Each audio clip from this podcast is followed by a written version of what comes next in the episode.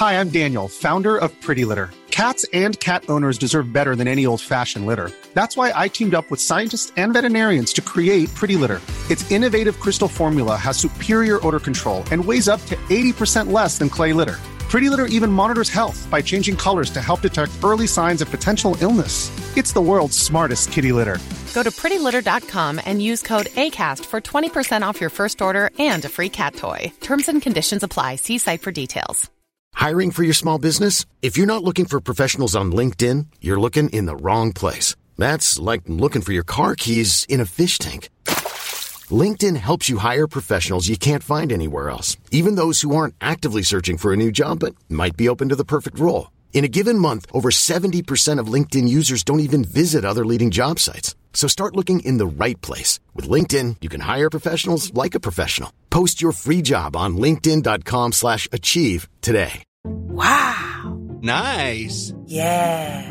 What you're hearing are the sounds of people everywhere putting on Bombas socks, underwear, and t-shirts made from absurdly soft materials that feel like plush clouds. Yeah, that plush. And the best part? For every item you purchase, Bombas donates another to someone facing homelessness. Bombas. Big comfort for everyone. Go to bombas.com slash ACAST and use code ACAST for 20% off your first purchase. That's bombas.com slash ACAST. Code ACAST. Så mannen säger jag tar ner månen, det är vad jag ska leverera till dig, månen. Och kvinnan säger jag ska göra mitt allra bästa för att försöka. Jag tror att det blir svårt men jag ska börja på det här sättet. Och så börjar hon berätta hur hon ska då bygga en stege kanske. Om du inte trivs, om du inte har roligt på jobbet, då kommer din karriär inte att utvecklas. Stanna inte i, i miljöer och med uppgifter som du inte trivs med. För det finns inte en chans. Även om man ska vara uthållig så tänker man efter och om man inte känner att det här det finns en glöd i det. Ge upp det då. Alla som har döttrar och söner måste tänka på hur vi ehm, pratar med dem och hur vi förstärker beteenden så att de kan bli så bra som det går i sammanhang som har att göra med ledarskap.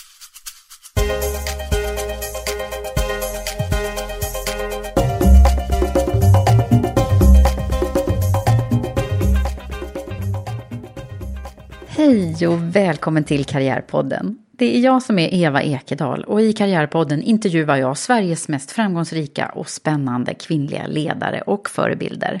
För vi behöver ju belysa fler kvinnliga förebilder. Och den här veckan träffar jag Lena Claesson Welsh, professor i medicinsk biokemi vid Uppsala universitet. Hon blev utsedd till årets cancerforskare tidigare i år för sina framgångsrika studier om blodkärl och hur cancertumörers blodkärl kan regleras. Lena är också sedan flera år tillbaka ledamot av Kungliga Vetenskapsakademin. Och vi kommer förstås att prata om hennes karriär som forskare som också innehåller stor internationell erfarenhet. Och jag passar på att få veta mer om hur forskning egentligen går till.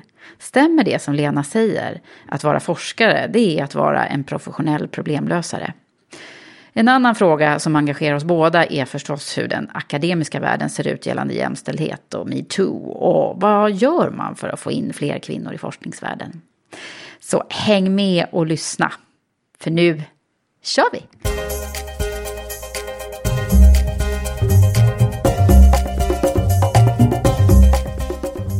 Lena, välkommen till Karriärpodden. Tack så mycket. Det är ju fantastiskt. Det är en ära att ha dig här, tycker jag, av många olika skäl. Det är ju så att du har vunnit priser, men det är också så att du kommer ifrån forskningsvärlden. Och det är hög tid, tycker jag, att vi får höra mer om den och hur man gör karriär och hur du framför allt har, hur du har jobbat och nu fått de här fantastiska utmärkelserna också. Men det är roligt att vara här. Vad bra. Då ska vi lära känna dig nu. Ja. Och då är man så här, ah, var ska vi börja någonstans? Men jag tycker att det är ju kul att få höra hur du tänkte när du skulle välja yrkesväg. Jag tycker vi börjar redan där helt enkelt. Visste du att du skulle jobba inom forskningsvärlden? Nej, det visste jag sannerligen inte, för jag tror inte jag visste vad forskning var förrän jag var en bit in i min universitetsutbildning. Mm. Så um, när jag var liten då och jag um, mina föräldrar var lärare så um, jag fick uh, mycket stöd från dem och böcker och uppmuntran. Och jag var duktig i skolan, gillade skolan och fick fina betyg. Och mitt uh, mål var att använda de här betygen så mycket jag kunde. Och då tänkte jag på läkarbanan. Mm. Och, för det visste jag var en utmaning. Så Precis, det, var, så här mycket studier Ja. och man skulle vara duktig. Ja, precis. Eh, och viktigt yrke. Så det var det jag satsade på och eh, då kom jag till Uppsala. Och För du kommer ifrån Småland? jag kommer från. Småland. Mm. Mm. Inte så Via- mycket småländska kvar. Nej, mina föräldrar var inte smålänningar. Så jag kom eh, till Uppsala och började på läkarlinjen. Och ganska snabbt så förstod jag att det som stod i text, våra, våra läroböcker, att det var en produkt av något som kallades för forskning. Och eh, jag förstod också då att eh, det som stod i böckerna var en del utav någonting som kunde kallas sanning. Men att eh, man hela tiden eh, jobbade på det där som vi trodde var sant och att vi kunde läsa det på ett bokstavstroget sätt. Men när man träffade våra föreläsare då och dök lite djupare in så förstod man att eh, nej, det där var kanske inte helt sant och man visste inte hundra procent och det var inte svartvitt. Nej. Och det tyckte jag var väldigt spännande. Så att eh, då mm, gled jag in på forskningsbanan.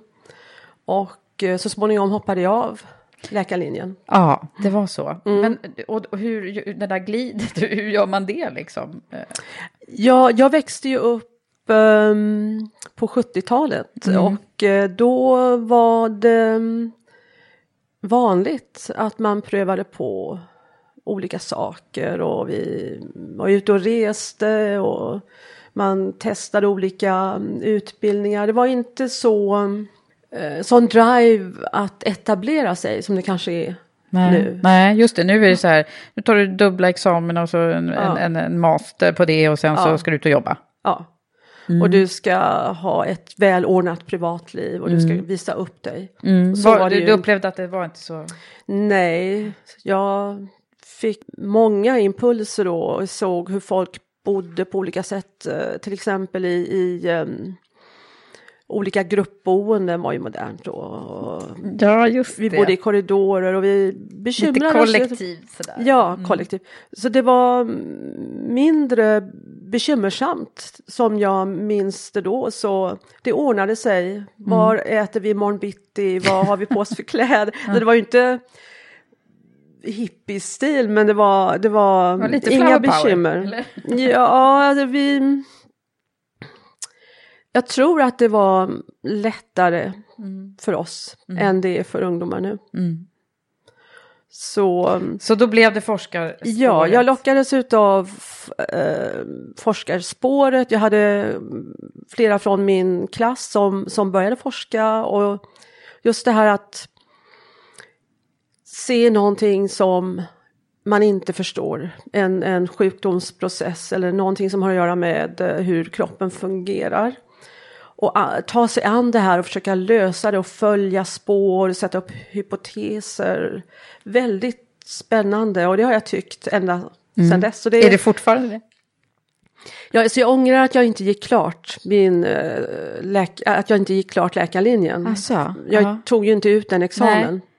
Så det, det var dumt, men jag har aldrig ångrat min inriktning på Nej, forskning. nej. Det har varit ett otroligt givande yrkesliv. Ja, okej. Men vad hade det tjänat dig om du hade tagit läkarspåret helt ut?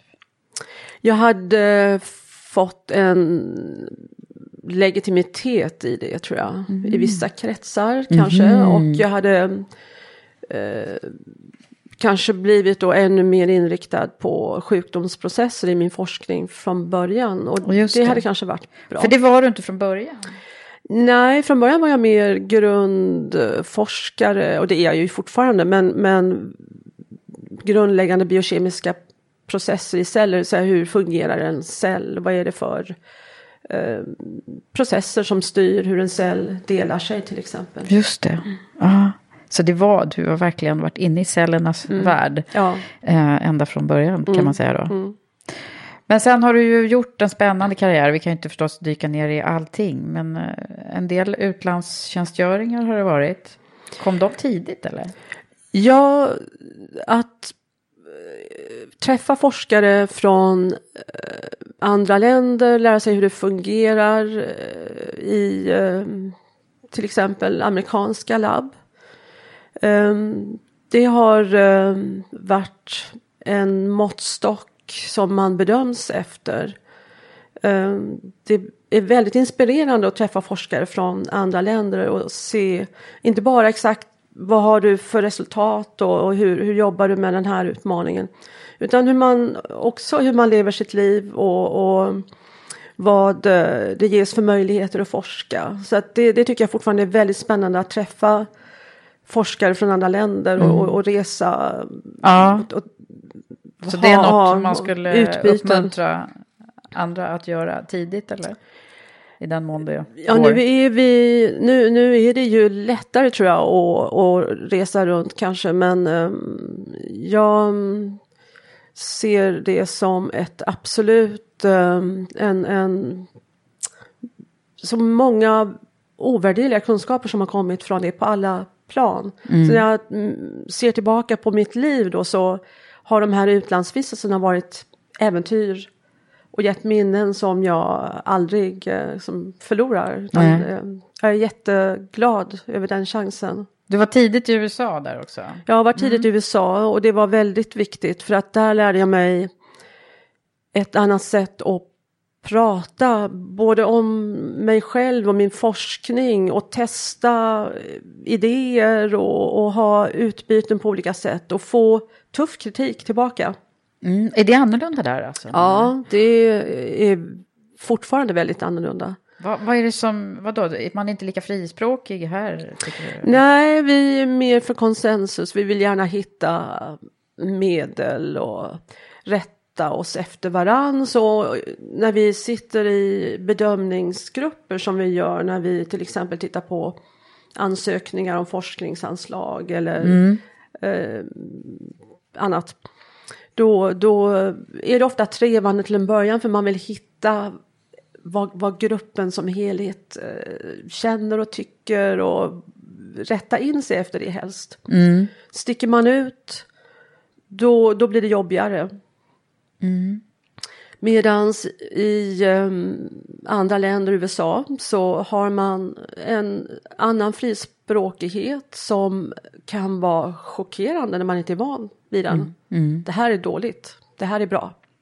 Och man kan argumentera Ah, för ja. sin Så ståndpunkt. du var lite perplex där i början då eller? Ja, jag fick mig några käftsmällar. Och Hur gammal var det- du då när du var där första gången? Ja, jag var väl ehm, lite under 30, runt 30 tror jag. Och ehm, jag tänker framförallt på, jag var yngre första gången jag var där faktiskt. Jag var där som postdoc efter min disputation. Vi har ju efter universitetsstudier och en ehm, period med forskarutbildning, man disputerar och sen blir man vad vi kallar för postdoc. Okej. Mm. Och eh, då är man inte fullärd forskare ännu. Och jag pratar ju då om, om biomedicinsk Ja. cellbiologisk forskning. Och um, när jag var först, eh, på min första period i Chicago, då eh, var jag inte ute eh, och försvarade så att säga min egen forskning. För då jobbade jag med någon som, som vars forskning jag utförde. Ah, Okej, Ja. och det är så det funkar? Ja, en forskningsledare. Och nu är jag ju själv en forskningsledare. Just det. Mm. Och jag har min forskning och jag har eh, eh, en grupp människor som jobbar med mig. Och, när jag nu då träffar andra, till exempel från amerikanska labb, då, då är det jag som försvarar min forskning. Och får jag kritik då så, så kommer käftsmällen så att säga direkt på min haka. Ja, just Så, det. så det, det är speciellt. Ja, det blir, men det är ju att jämföra med, liksom, det här är mitt affärsområde skulle Ja. jag säga då som kan jämföra Jo, med men det. det är, finns eh, paralleller, för jag producerar kunskap och så säljer jag den. Ja. Och tycker du att den är värdefull, då ger du mig ett forskningsanslag. Mm, just det. Det är så det tjänst. Mm. Det, är- det är så det funkar. Ja, så man måste det där- liksom vara säker på sin sak där för att för att få sina anslag då liksom. Ja, man måste vara eh, säker på att man har byggt upp en bra grund för någonting som man kan sälja som en historia. Vi, vi pratar om story, storytelling, vi också. precis. Mm. Eh, eh, när när liksom visste du att eh, det var just eh, att du skulle liksom få den här tydliga inriktningen då på cancerforskning och i blodkärlen? Visst, när började det liksom? Jag tänkte efter ordentligt i ett skede där jag eh, slutade en mer junior tjänst och fick min professur Mm.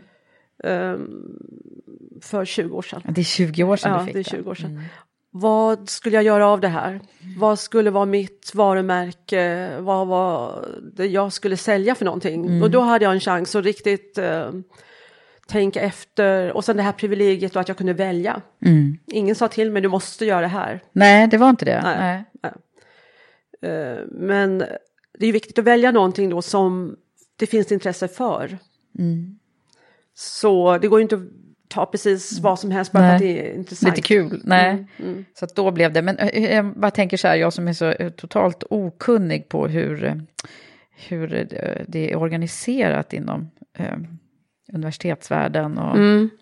vad, vad, hade du någon chef då? Eller vem är det som är chefen? jag liksom? ehm, fick min professur, då blev jag min egen chef Mm. Ja. i praktiken. ja. Men vi har ju ett, eh, en, en organisation där jag har en eh, ledare inom eh, den eh, alldeles omedelbara eh, miljön, Mm. i, i den miljön som kallas institution. Just det. Där vi är ett antal forskningsledare, professorer eller, eller lektorer som leds av vad vi kallar en prefekt. Så det är gammaldags. Just det, ja Eh, men det- det- begreppen namn. är ju ja, bekanta. begreppen, ja.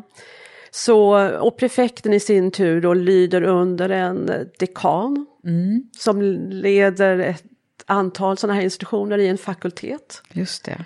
Och ovanför dekanen så har vi vice rektor och rektor. Och det, och det är, eh, och fakulteten det är... Det kan vara en medicinsk fakultet. Just Där ett antal institutioner håller på med eh, olika eh, inriktningar men som alla berör medicin. Mm. Det kan vara eh, kemi och det kan vara genetik till exempel. Ja, det är ju jättespännande det här tycker jag, eh, att försöka förstå. Vad, vad gör man egentligen när man säger, ja, jag Mm. jobbar som forskare. Jag har ju någon bild av att det sitter någon, liksom, någon eh, och klurar på något jättesvårt problem. Och, eller också så ser man något labb framför sig med massa kokande kittlar. Saker som Eh, ryker och Ja, så, rör. så och- hjälp mig nu att förstå, hur, vad gör du egentligen? Liksom? Jag, jag jobbar ju som forskningsledare då för en grupp, eh, både doktorander som håller på med sin forskarutbildning och de här postdocs som vi pratar om och eh, forskningsingenjörer. Och vi har gemensamt mål eh, och vårt då är att ta reda på mer om hur blodkärl fungerar i cancer och hur kan man förhindra blodkärl att läcka så de läcker tumörceller ut i kroppen och det bildas metastaser.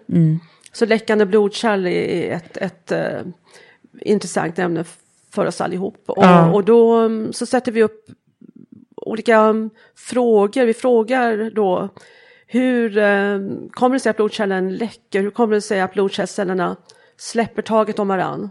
För det, det bildas så hål mellan blodkärlscellerna och saker och ting tar sig in i blodbanan, tumörceller till exempel. Så vad händer i cellerna när, när detta sker? Och då har vi en lång rad eh, olika typer av experiment vi gör där vi blandar saker och vi tittar Ja. i mikroskop. Ja, men då och- kommer den här bilden Ja. som jag har då. Ja, den är inte- den är delvis sann. Den är inte helt fel. nej. eh, och eh, sen så tittar vi på resultaten och vi tolkar och vi försöker anstränger oss så mycket för att vara säkra på att det är sant, att vi drar rätt slutsatser. För drar vi fel slutsatser eller vi till och med hittar på, då kan vi inte fortsätta jobba på på, på det med de området. resultaten. Så då- att ibland då- får man liksom eh, skrota hela, eh, kanske flera veckors jobb om man... år av jobb. Åh Ja. gud vad jobbigt. Mm. Ja. Ja. det är en sån enorm besvikelse när man upptäcker att man har varit på fel spår Mm. och måste ge upp. Och det är det svåraste nästan att ge upp. Mm. Vi är så drivna Ja. att hålla ut och försöka igen. Och, Det måste finnas en väg fram. Liksom. Ja, och det, det är ju så forskningen funkar. Man sätter upp en hypotes om någonting, vad det än vara månde. Um, himlen är blå. Och så jobbar man som galningar. Eller att, att jorden är rund. Och så jobbar man, eller rättare sagt, jag tar tillbaka, jorden är platt säger vi. Ja, ja. Jorden är platt. Och så jobbar man som en galning för att visa att jorden är platt, eh, fyrkantig platta som snurrar runt. Och till slut så har man så mycket som inte håller. Men som man har haft svårt att, acceptera och lagt åt sidan och sagt att det där stämmer inte, vi, vi struntar i det nu. Till slut måste man inse att det, det stämmer bara inte. Nej. Och det är så ångestfyllt och, och jobbigt. Både för att man har lagt ner så mycket tid på att, på att visa, försöka Ja, visa ja. att jorden är, är platt. Så att det är en, det är en mental eh, block där nästan. Mm. Och sen alla mm, som har drabbats av att jag har insisterat på att jorden är platt. Ja, Du måste, du måste jobba med mig Ja, i som tio man då år. har varit sådär, Ja. liksom, stått för sin egen eh, Ja. tes liksom. Ja. Ja. Men till slut så, så går det inte att hålla fast vid det där. Och då ger vi upp det, det kollapsar. Och vi sätter upp en ny hypotes, kanske jorden är rund. Ja, vi försöker bevisa Ja. det istället. Ja, jag tycker det låter riktigt spännande. Det är nästan så jag börjar fundera på om jag valde rätt karriär. Ja. Nej, men men du, du har också sagt någon gång i någon intervju som jag läste om att, eh, att, att, att forska är att vara en eh, professionell problemlösare. Ja. Du sa. Ja.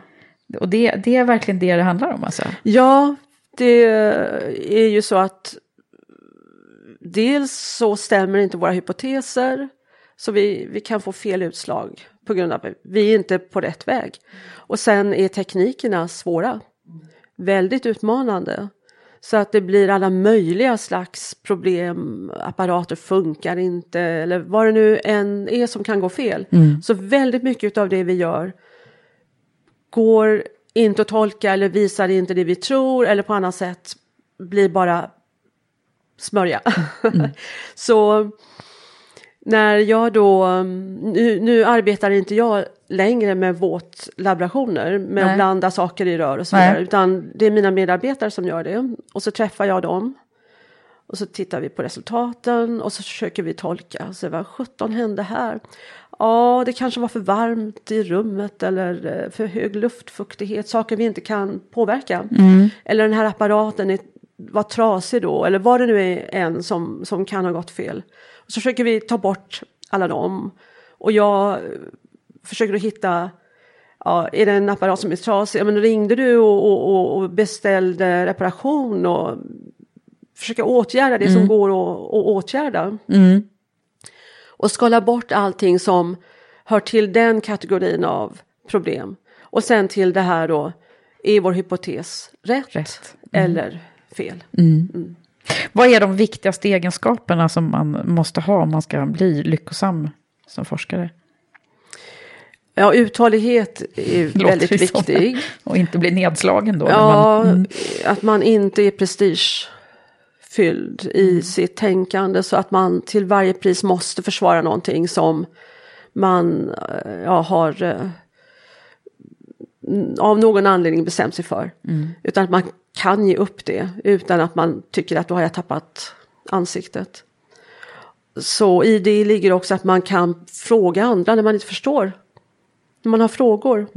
Så fråga och, och Duktig på att fråga helt enkelt. Ja, och, och kommunicera med, med andra. Jag just tänker också att nyfikenhet känns som en bra grej. Absolut.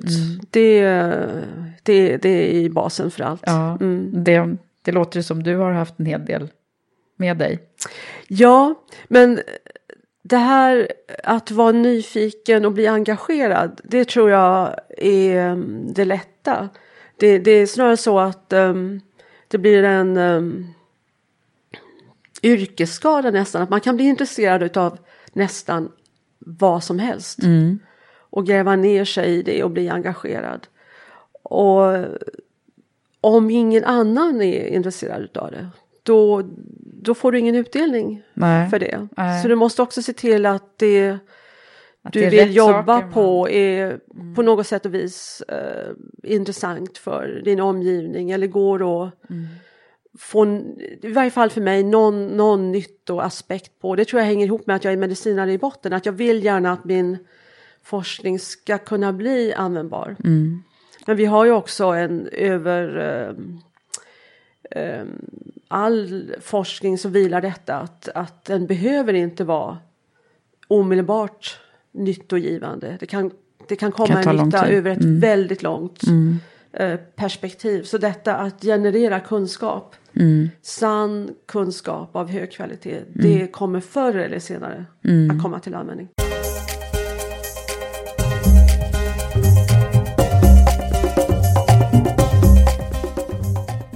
Ja, man brukar ju få lägga lite sitt, sin tidslinje, brukar jag skoja om här i Karriärpodden, att man får fundera över hur, hur man själv har blivit så här som man har blivit. Vad är det för egenskaper du tror att du fick med dig tidigt, liksom, som har varit eh, så användbara i din yrkesroll? Ja, bara för att, att gå tillbaks ett steg först. Det här med att jag är lyckosam, det, mm, så ser jag inte mig. Nej. Eh, Jag ser det som ett privilegium att vara forskare och jag har haft ehm, turen eh, och varit på rätt plats ett antal gånger och fått stöd för min forskning. Men det hade kunnat vara ännu bättre. Så är det. Man kan alltid bli ännu lite Man kan aldrig, bättre. okej, mm. så där har vi någonting också Ja. som är eh, utmärkande för dig, eller? Ja, men det, det har vi alla en insikt om. Och, och jag kan aldrig lägga av och säga att ja, så här bra, det är helt fantastiskt, det kan inte bli bättre. För det, det stämmer inte, det kan Nej. alltid bli Bättre. bättre. Så jag är nästan aldrig nöjd Mm. efter en arbetsdag. Det är också det- drivkraft, liksom. Ja, att ha en drivkraft är ju det är A och O. Men jag har ehm, Jag tror att det som har hjälpt mig är att jag ehm, har lätt för att fokusera. Så mitt spann från det att jag vet vad jag behöver göra till dess jag faktiskt sitter och gör det är inte så stort. Nej, Så jag Okej. kommer ganska snabbt igång med få mycket ur, ur med uppgifterna. liksom. Ja. Ja. Ehm, och sen har jag ehm, lätt för att gå in i det här som vi kallar flow. Mm. Och tycka saker och ting är, att det är roligt. ja, det. Och det vet jag att jag, om jag inte tycker det är, är roligt då kan jag inte jobba så mycket som jag gör. Nej. Och jag, Jobbar jag har jobbat mycket hela livet. Ja. Vad innebär timmar. det, liksom? Mycket? Jag jobbar eh, säkert 10-12 timmar varje dag. Och Mm. helgerna några timmar. Inte så mycket nu längre men eh, ja, det, det, det har väl varit 60, ibland mer timmar per vecka. Många, många år. Men eh, nu i vintras då så fick du eh, priset, Mm. Årets cancerforskare. Eh, det måste ha varit ganska stor stund ändå, eller? Ja, det var väldigt speciellt för att eh, det var ett pris som exponerade mig för eh, så att säga folk på gatan. Ja. ja. Du blev verkligen Så- kändis över en natt nästan. där. Ja, i, ehm, jag bor ju i Uppsala och det är inte så jättestort och många akademiker. Ehm, så där är det en och annan som kommer fram och säger grattis och frågar lite grann. Ja, och många som kanske också är tacksamma över att Ja. vi kommer ett steg närmare till den stora gåtan Kanske- hur vi ska lösa den här. Kanske inte så mycket tacksamma som eh, att de tycker det är hoppingivande Ja. att det satsas pengar på forskning och att eh, jag tror att jag kanske i det att jag är kvinna och lite äldre inte heller är den typiska forskaren. Nej. Så att då blir det lite mer intressant också. Mm. Är det många kvinnor som har fått just det priset tidigare? Det Ja, det, är tidigt, det, det är så tidigt, i, man har tänkt sig nu att det här ska delas ut i 50 år. Ja, Och när det femtionde priset är utdelat då ska man ha kommit så långt man kan med, med cancerbehandling och, och förstå cancer. Så jag var nummer två. Jaha, okej, då kan vi Ja. inte göra någon, någon Nej. utvärdering av det ännu. Nej, den första var, var man. Han var man. Ja. vad bra. Än så länge är det 50-50. Men Ja. det är ju någonting som leder oss osökt in på ett område som du vet att jag brinner så mycket för. Ja. Eh, där har jag förstått att det, det är, eh, ser inte så himla bra ut i forskningsvärlden med jämställdheten. Eller det är åtminstone historiskt har det ju... Kan du siffrorna och ge mig dem? Jag kan inte siffrorna exakt Nej. men ehm, inom medicinsk fakultet då, så det är den jag känner bäst. Där när jag fick min professur ehm, 1997 då var det under 20 procent kvinnliga professorer och lektorer. Sen har det ökat till lite under 30 procent på de här 20 åren. Så ehm, det är ju bra men det är ju inte 50-50. Nej, för andelen stu- studerande, Där Eh. är det nästan mer kvinnor. precis, Ja. det är ju här man inte riktigt får ihop Nej. ekvationen. Nej. Vad är det som händer tror du? Jag tror att det är eh, utmaningen i att kombinera sitt privatliv med, med sitt yrkesliv. Hur har du gjort där då? Jag har eh, haft turen och privilegiet att vara gift med en man som eh, har varit, eh, som också är forskare. Ah, Och- var träffades ni någonstans då? Under det att vi gick läkarlinjen bägge två. Och han blev också forskare. Han är amerikan eller? Han är delamerikan. Mm. Hans mamma var svenska. Jag trodde att ni hade träffats i USA. Nej, Nej, nej det. Uppsala. Mm. Så eh, han har uh, tagit, sannoliken tagit sin del, om inte mer. Och ehm, barnen är uppväxta med en pappa som lagar all mat och som har rest mindre än jag har gjort då. då. Kommer ihåg, när min dotter var liten och lekte med sina Barbie-dockor så var mamman var ute på konferens. Jaha, Pappa lagar mat. Okej, så du har brutit normen från början där i familjen i alla fall. Ja, vi har uh, gett varandra stöd och eh, förstått vad det har betytt att vara väldigt orolig för något resultat eller ledsen över något som har gått eh, fel, någon, någon, någon, någon miss eller någon, någon missberäkning. Och ehm, eh, gett ehm, den andra möjligheten att att- att jobba väldigt mycket genom nätterna om det behövts över helger och, och så vidare. Så, så det har fungerat väldigt bra. Det är ju säkert en väldigt avgörande grej som många återkommer till. Hur man liksom löser ekvationen Ja. totalt sett i, Ja, ja. i hemmiljön. Men, men om man tänker på hur det var när du eh, i början eh, bemöttes du annorlunda eller hur, hur tyckte du det var att vara kvinna och göra karriär inom Alltså det? ärligt talat så tror jag att det här med att vara kvinna i yrkesliv och att det skulle vara något väldigt speciellt gick faktiskt, jag måste erkänna att jag kanske var helt off i min utveckling, jag vet inte. Men det var ju först när jag fick min professur som det kanske riktigt gick upp en talgdank för mig. För då fick jag brev och en blombukett tror jag från de andra kvinnliga professorerna vid fakulteten. Välkommen in Jaha, i vår gemenskap. Och det värmde ju verkligen. Ja. Men jag förstod inte riktigt vad det betydde. nej.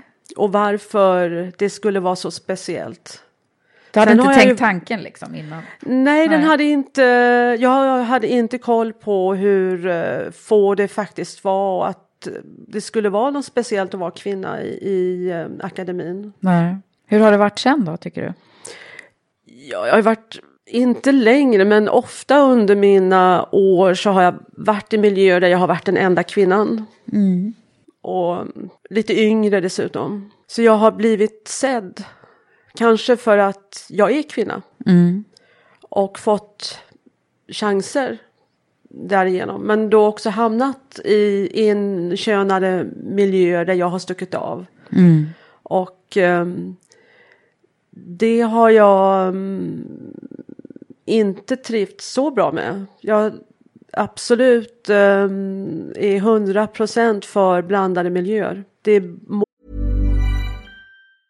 I'm Sandra, and I'm just the professional your small business was looking for. But you didn't hire me because you didn't use LinkedIn jobs. LinkedIn has professionals you can't find anywhere else, including those who aren't actively looking for a new job but might be open to the perfect role, like me. In a given month, over 70% of LinkedIn users don't visit other leading job sites. So if you're not looking on LinkedIn, you'll miss out on great candidates like Sandra. Start hiring professionals like a professional. Post your free job on linkedin.com/achieve today. Since 2013, Bombas has donated over 100 million socks, underwear, and t-shirts to those facing homelessness. If we counted those on air, this ad would last over 1,157 days. But if we counted the time it takes to make a donation possible, it would take just a few clicks. Because every time you make a purchase, Bombas donates an item to someone who needs it. Go to bombas.com slash ACAST and use code ACAST for 20% off your first purchase. That's bombas.com slash ACAST, code ACAST. Hey, it's Ryan Reynolds, and I'm here with Keith, co star of my upcoming film, If, only in theaters, May 17th. Do you want to tell people the big news?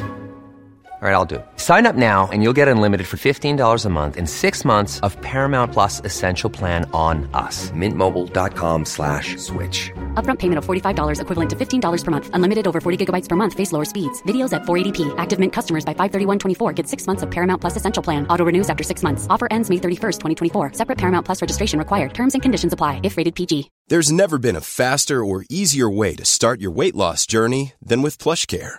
PlushCare accepts most insurance plans and gives you online access to board-certified physicians who can prescribe FDA-approved weight loss medications like Wigovi and Zepbound for those who qualify. Take charge of your health and speak with a board-certified physician about a weight loss plan that's right for you. Get started today at plushcare.com slash weight loss. That's plushcare.com slash weight loss. plushcare.com slash weight loss. Hold up. What was that? Boring. No flavor. That was as bad as those leftovers you ate all week. Kiki Palmer here, and it's time to say hello to something fresh and guilt-free. Hello Fresh. Jazz up dinner with pecan-crusted chicken or garlic butter shrimp scampi. Now that's music to my mouth. Hello Fresh. Let's get this dinner party started. Discover all the delicious possibilities at hellofresh.com. mår både män och kvinnor bra. Ja, ja, det är ju så. Och hur ser det ut i ditt eget forskningsteam då? Jag, jag strävar efter att det Ja. ska vara blandat. Just nu är det fler män än, än kvinnor. Mm. Ja. Men det är för att några kvinnor har slutat Ja. just nyligen. Har du någon sån där tes om vad vi ska, vad ska vi göra för att det ska bli en jämnare fördelning hos, i, i den världen du verkar? Det satsas jättemycket på att få en jämn fördelning. Kvinnlig representation och ehm, med likvärdiga meriter i olika sammanhang så ska kvinnan eh, ha, eh, ges, ges en eh, extra, ska det gå till, till eh, eh, en kvinna. Ja, ja. En tjänst eh, ska gå till en kvinna när det finns då likvärdiga meriter. Mm, Sen är frågan hur bedömer man detta med likvärdiga meriter? Ja, det, det finns ju också forskning som säger, som säger faktiskt, som tyder på att, eh, att män och kvinnor bedöms på, på eller åtminstone har det ju varit, Ja. nu är det ju verkligen uppe till diskussion på Ja. alla sätt och vis, men att, eh, att man ser potential i ett CV som en man Ja. har, medan man ser okunskap eller liten Ja. erfarenhet hos, eh, hos en kvinna. Det är ju förskräckligt, men Ja. har- känner du igen det här eller? Ja, det gör jag ju absolut. Ehm, jag ehm, har inte utsatt mig själv för något test där jag har eh, till exempel läst ansökningar om anslag. Det är ofta sådana arbeten jag gör. Där jag inte vet vem det är som har skrivit. Men jag tror att jag, ibland i varje fall, eh, så när jag ser en text skriven av en man eller en text skriven av en kvinna, så åh vad, vad det här är kvinnligt eller manligt. Att en man skriver väldigt eh, självsäkert och, och drastiskt och slutsatser och påståenden är mer svartvita. Medan en kvinna då skulle skriva mer tveksamt och, och mm. nyanserat um, mm. och då kanske mer osäkert. Mm. Mm. Så mannen säger jag tar ner månen. Mm. Det är vad jag ska leverera till dig, månen. Mm. Och, och, det ska jag göra om ett år. Mm. Och kvinnan säger jag ska göra mitt allra bästa för att försöka. Jag tror att det blir svårt men jag ska eh, börja på det här sättet. Och så börjar hon berätta hur hon ska då bygga en stege kanske. Mm. Så eh, överdrivet naturligtvis, ja. men, men, du förstår. Mm. Ja, ja, det är ju det vi... De här sätt, schatteringarna. Jag, är bara så, jag tycker att vi har, nu har ju jag då jobbat så mycket i rekryteringsvärlden, du vet, så att vi mm. har ju pratat om det här väldigt länge, tycker jag. Att ja. oh, kvinnorna ska stå på sig mer och så vidare. Men samtidigt så kan jag känna att äh, det är ju eh, lite risk också att, vi, att det blir en sån här självuppfyllande profetia också, att vi pratar om det så mycket. Men för att jag upplever också att, vi, att jag träffar massor med kvinnor som verkligen är eh, på. Så att det, det, jag tycker det, det, det är en svår fråga det här, men eh, vi, vi, forskningen tyder ju verkligen på att det, det ligger mycket i det här som du säger.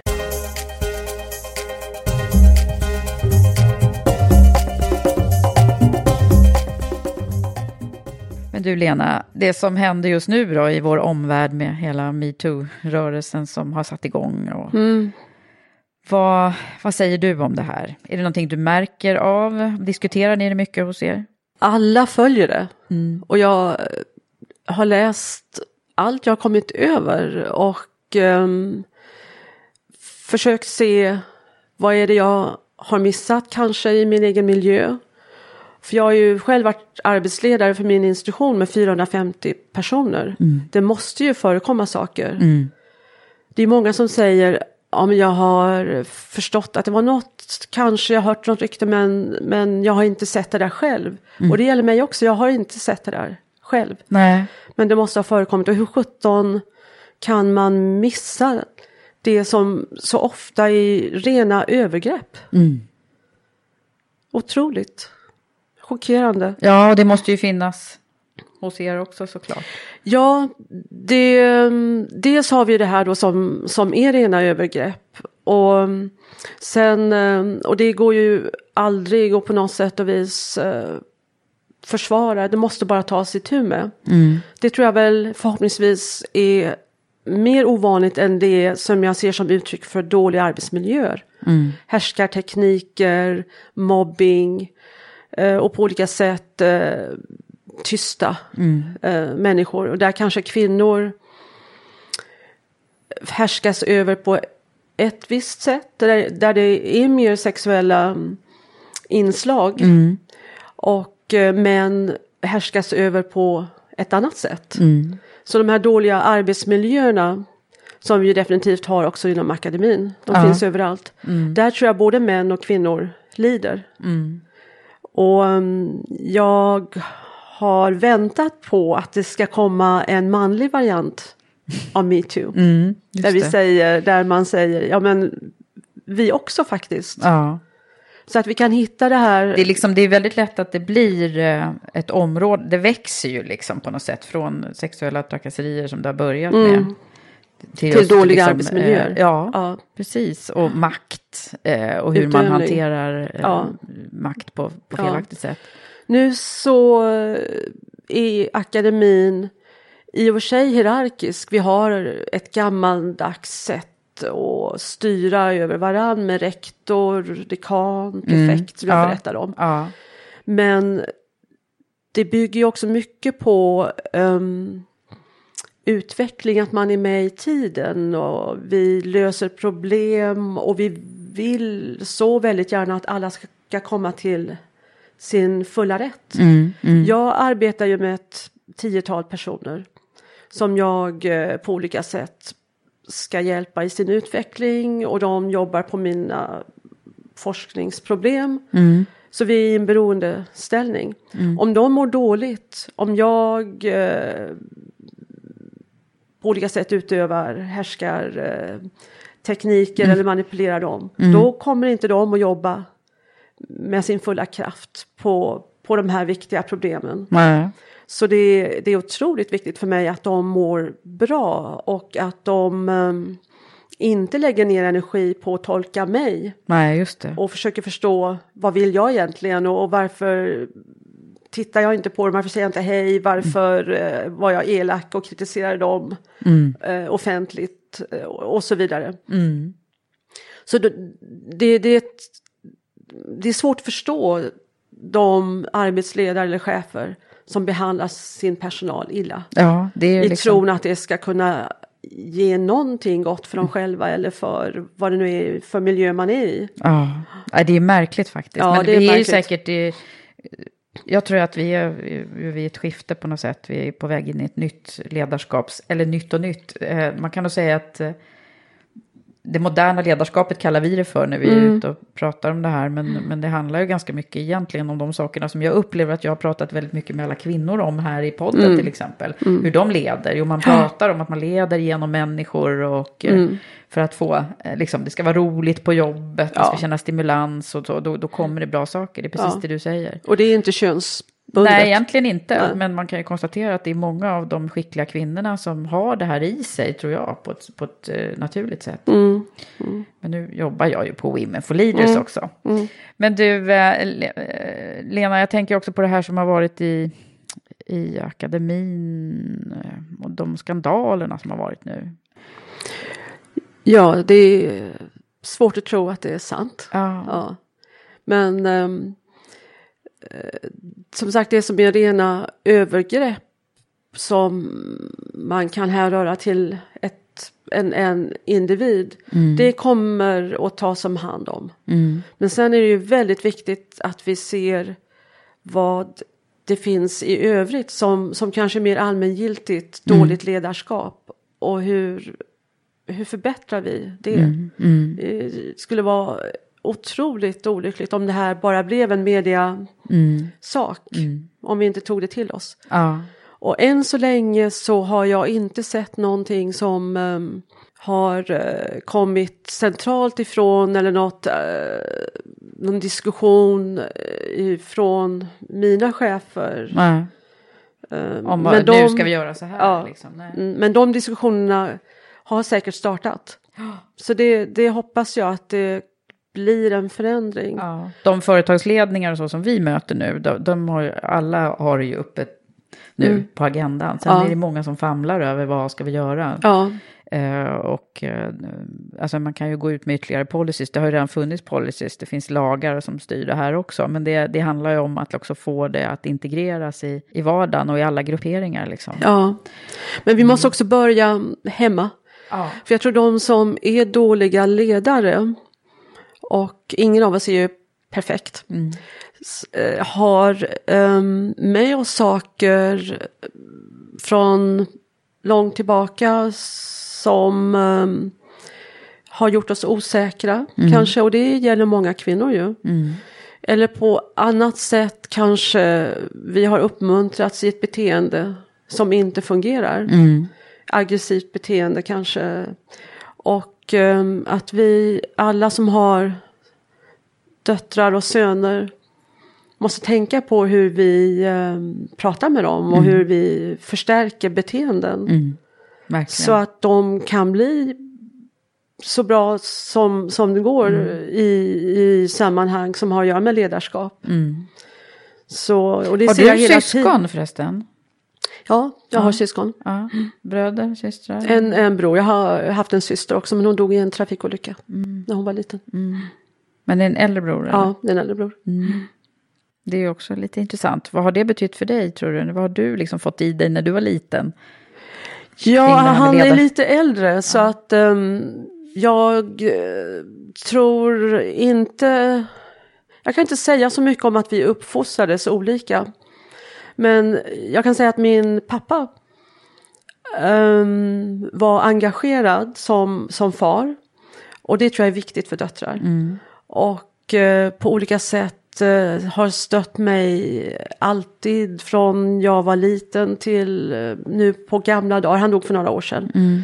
Och eh, försökt hänga med i det jag gör och varit stolt över mig. Och ehm, ställt upp i vått och, och torrt. Så jag tror, Du har varit lite pappas flicka eller? ja det har jag nog varit. Och det, det, har, eh, det har jag haft eh, nytta Ja, utav. och stor glädje. Ja. Ja. Ja. men det är ju någonstans där som man också man bygger sitt självförtroende så tidigt ju Ja, livet. och självförtroende, att ha en säker botten i sig själv. Mm.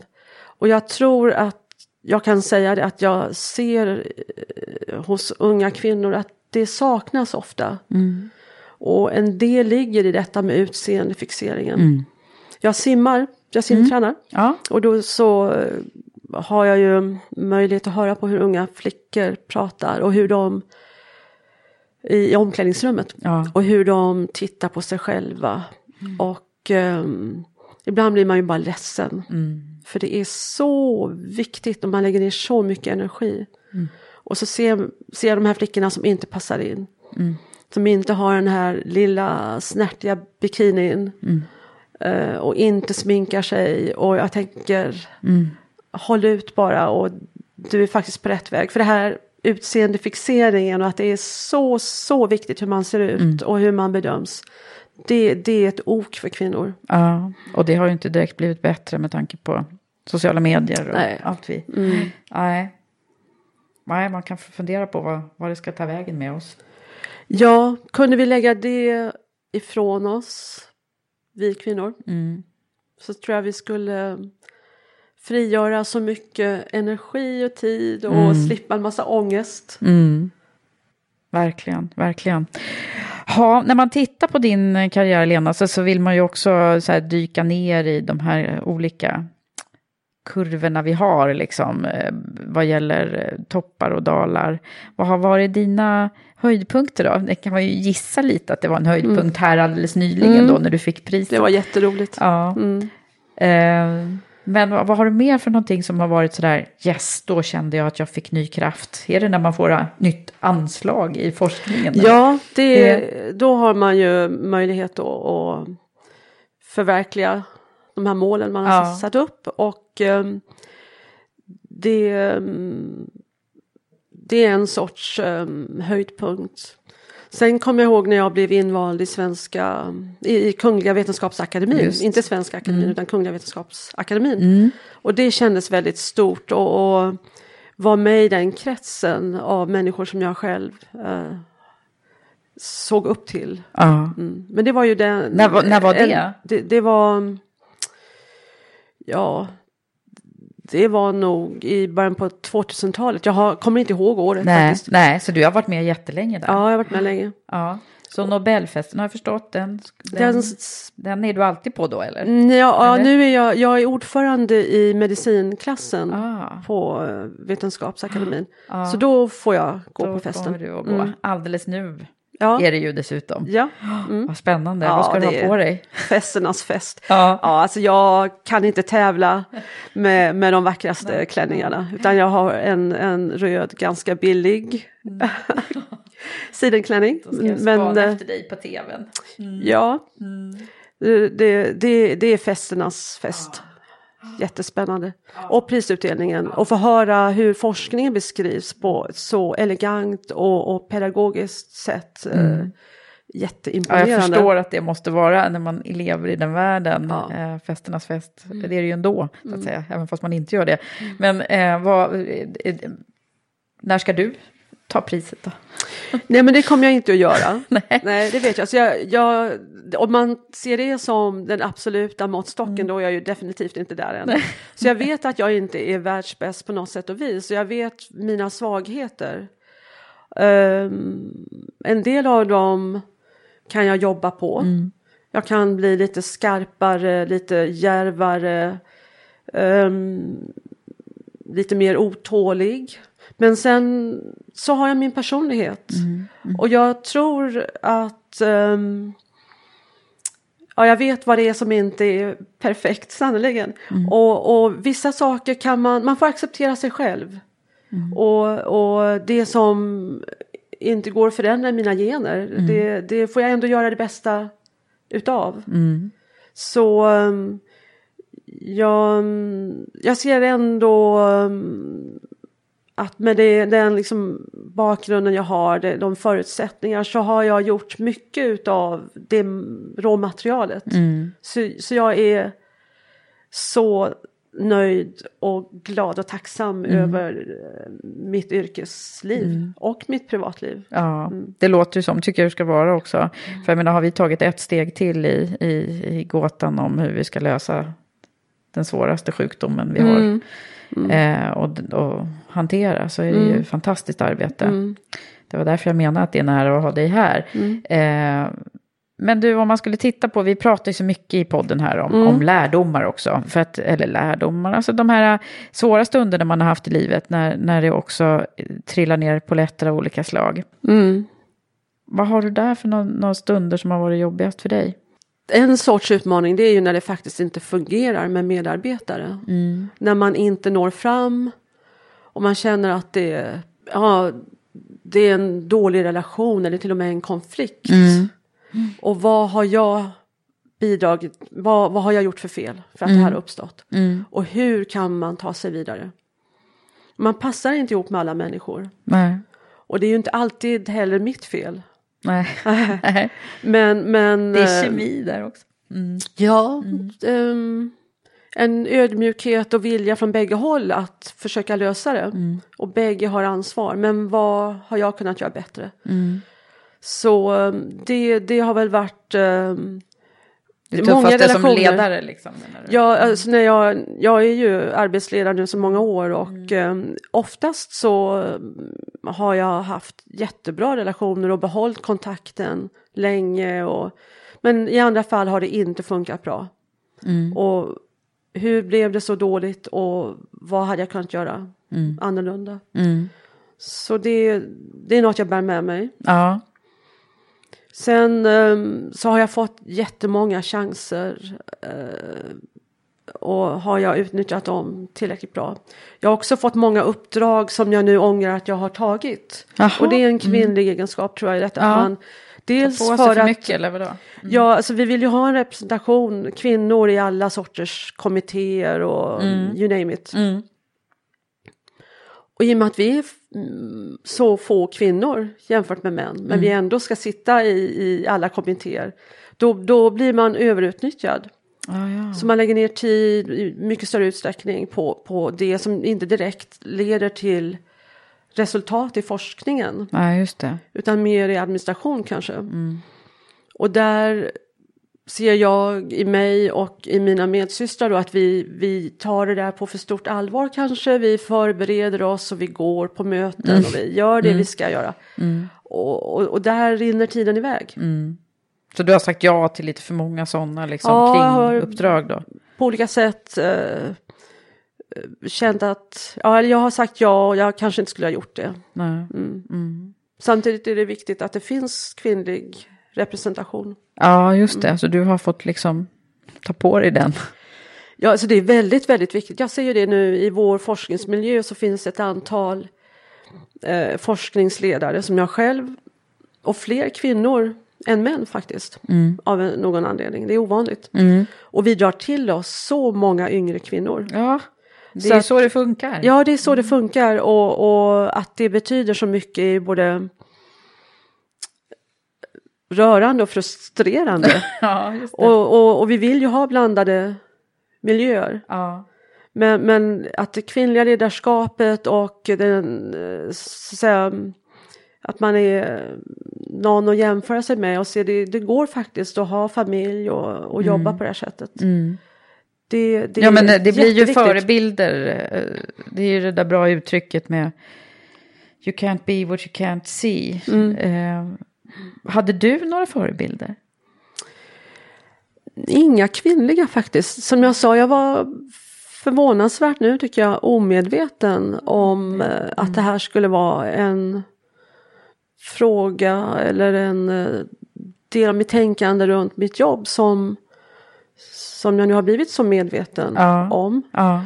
Men vad jag så... ehm, nej, jag tror inte jag kan säga att jag har haft kvinnliga förebilder. Nej. Men jag har ju sett bra och dåliga eller mindre bra ledarpersoner i, under min uppväxt så att säga, som, som forskare.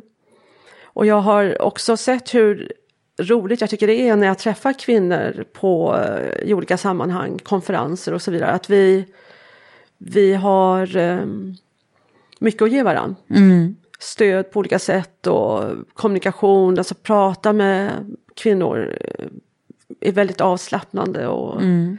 eh, några av mina bästa vänner ute i världen är, är kvinnor och det är väldigt roligt att ha kontakt Ja. med dem. För att Har de ni är liksom kvinnor. ett eget så här, nätverk, k- kvinnliga forskare? Jag har några kvinnliga nätverk. ehm, men de vilar ju också på det då att de är proffs som jag kan få saker och ting ifrån i Mm. min eh, forskningsverksamhet. Så jag har inte egentligen deltagit i några kvinnliga nätverk för att stödja ehm, kvinnliga forskare ur ett genusperspektiv eller ett könsperspektiv. Nej, nej. Jag har inte varit engagerad på något organiserat sätt. Däremot så har jag många gånger arbetat så att säga, för kvinnlig representation och lika fördelning och jag har um, för vana när jag åker på konferenser att se hur många av talarna, för då på våra konferenser så talar vi, vi presenterar våra resultat, hur många kvinnor och hur många män är det? Om det är 10% kvinnor så har jag ibland tagit kontakt med organisatörerna och frågat, eh, stämmer det här? Är det här ett program från 2017 eller är det från liksom, 1917 kanske? Precis, det är det man undrar då. Ja. Eh, ja, men det händer fortfarande alltså även där. Att det är för att man inte har tänkt till på den punkten. Ja, det, det händer definitivt. Och, och det har ju att göra med ens nätverk.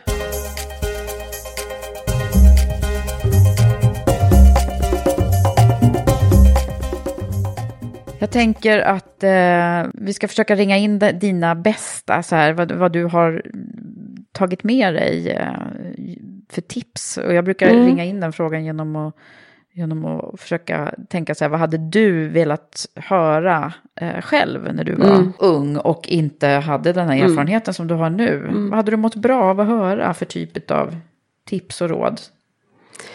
Jag hade mm, behövt höra Lär dig tåla motgångar. Mm. Just det. Och de drabbar alla. Eh, jag tänkte inte till en början på mina motgångar som eh, en, en, att de hade en grund i att jag är kvinna. Och det är inte så ju, utan Nej. alla drabbas av motgångar. Men ehm, gör dig inte till ett offer i dem, utan se vad är det för lärdom i det här.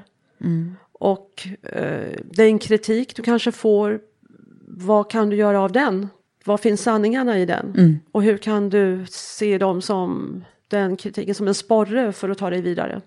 Precis, och inte liksom gräva ner sig i det. Nej. Utan, nej. Mm. En annan sak jag kom fram till ganska sent, tror jag. Jag är väl sen i min utveckling helt enkelt. Ja, men det är bättre sent än aldrig. ja, eller? ja, i och för sig.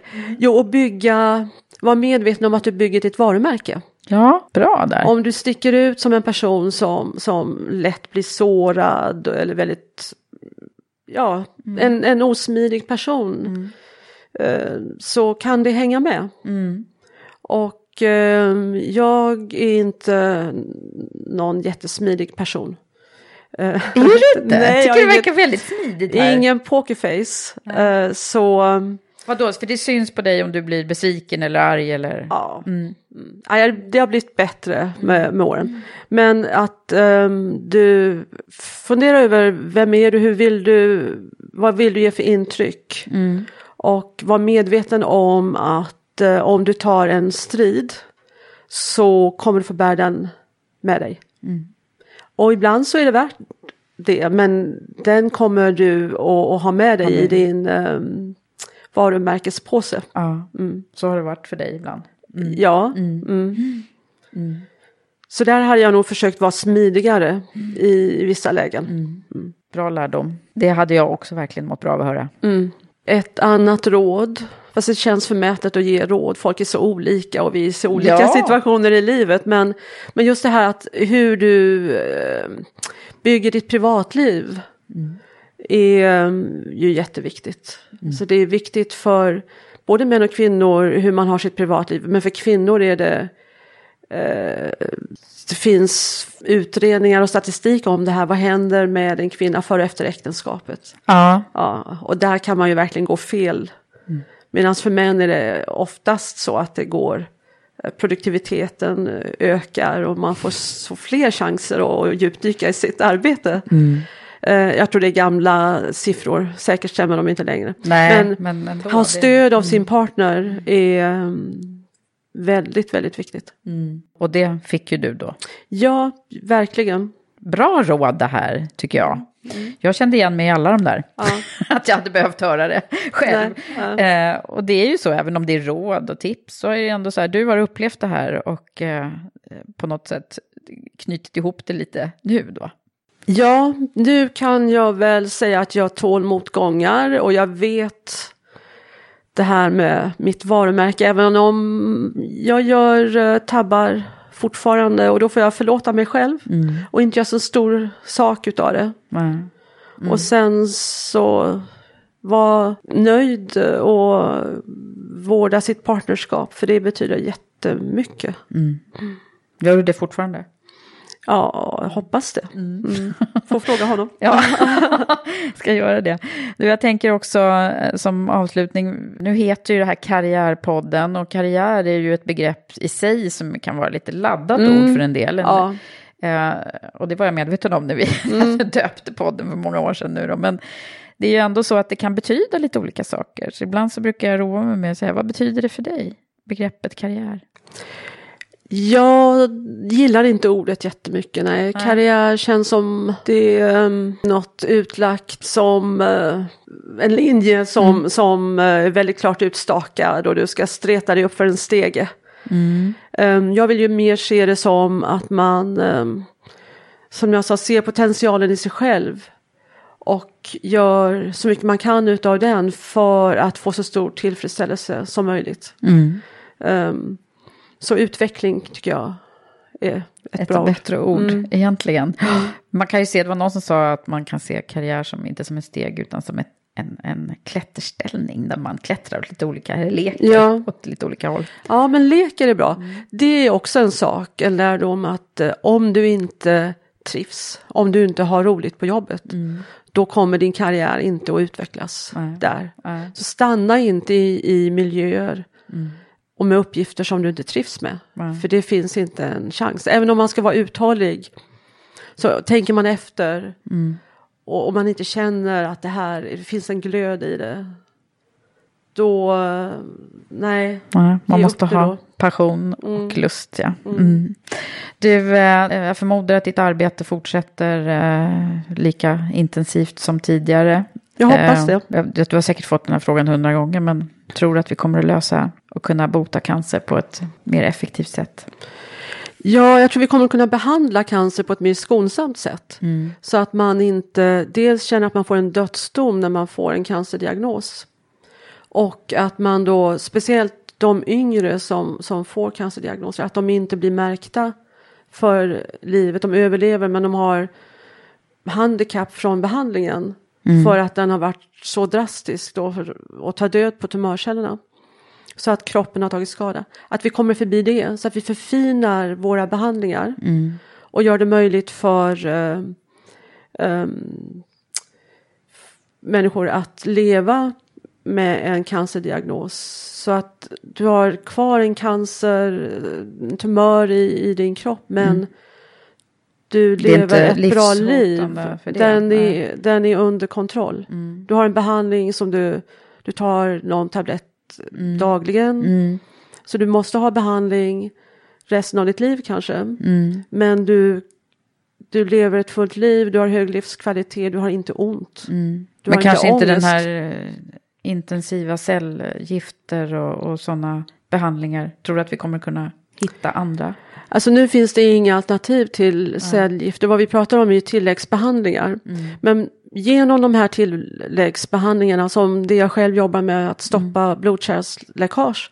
Så kan vi öka effektiviteten hos cellgifterna så att vi inte behöver ta så drastiskt höga doser. Ah, och därmed inte få biverkningar.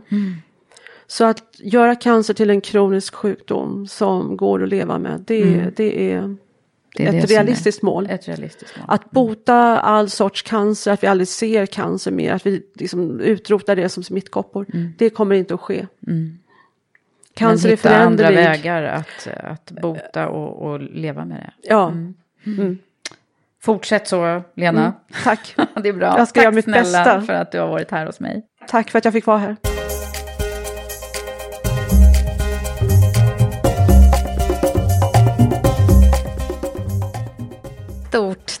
Lena för ditt viktiga arbete som du gör så framgångsrikt. Och stort tack till dig som har lyssnat. Det är ju så kul att ni hör av er och peppar och berättar vad ni tycker och kommer med inspel. Och just nu så håller vi på att planera för nästa år, både för gällande gäster och samarbeten. Så tipsa gärna mig direkt om du har något hett tips. Men eh, nu så, ta det nu lugnt i julstressen. Vi hörs snart igen. Hej så länge!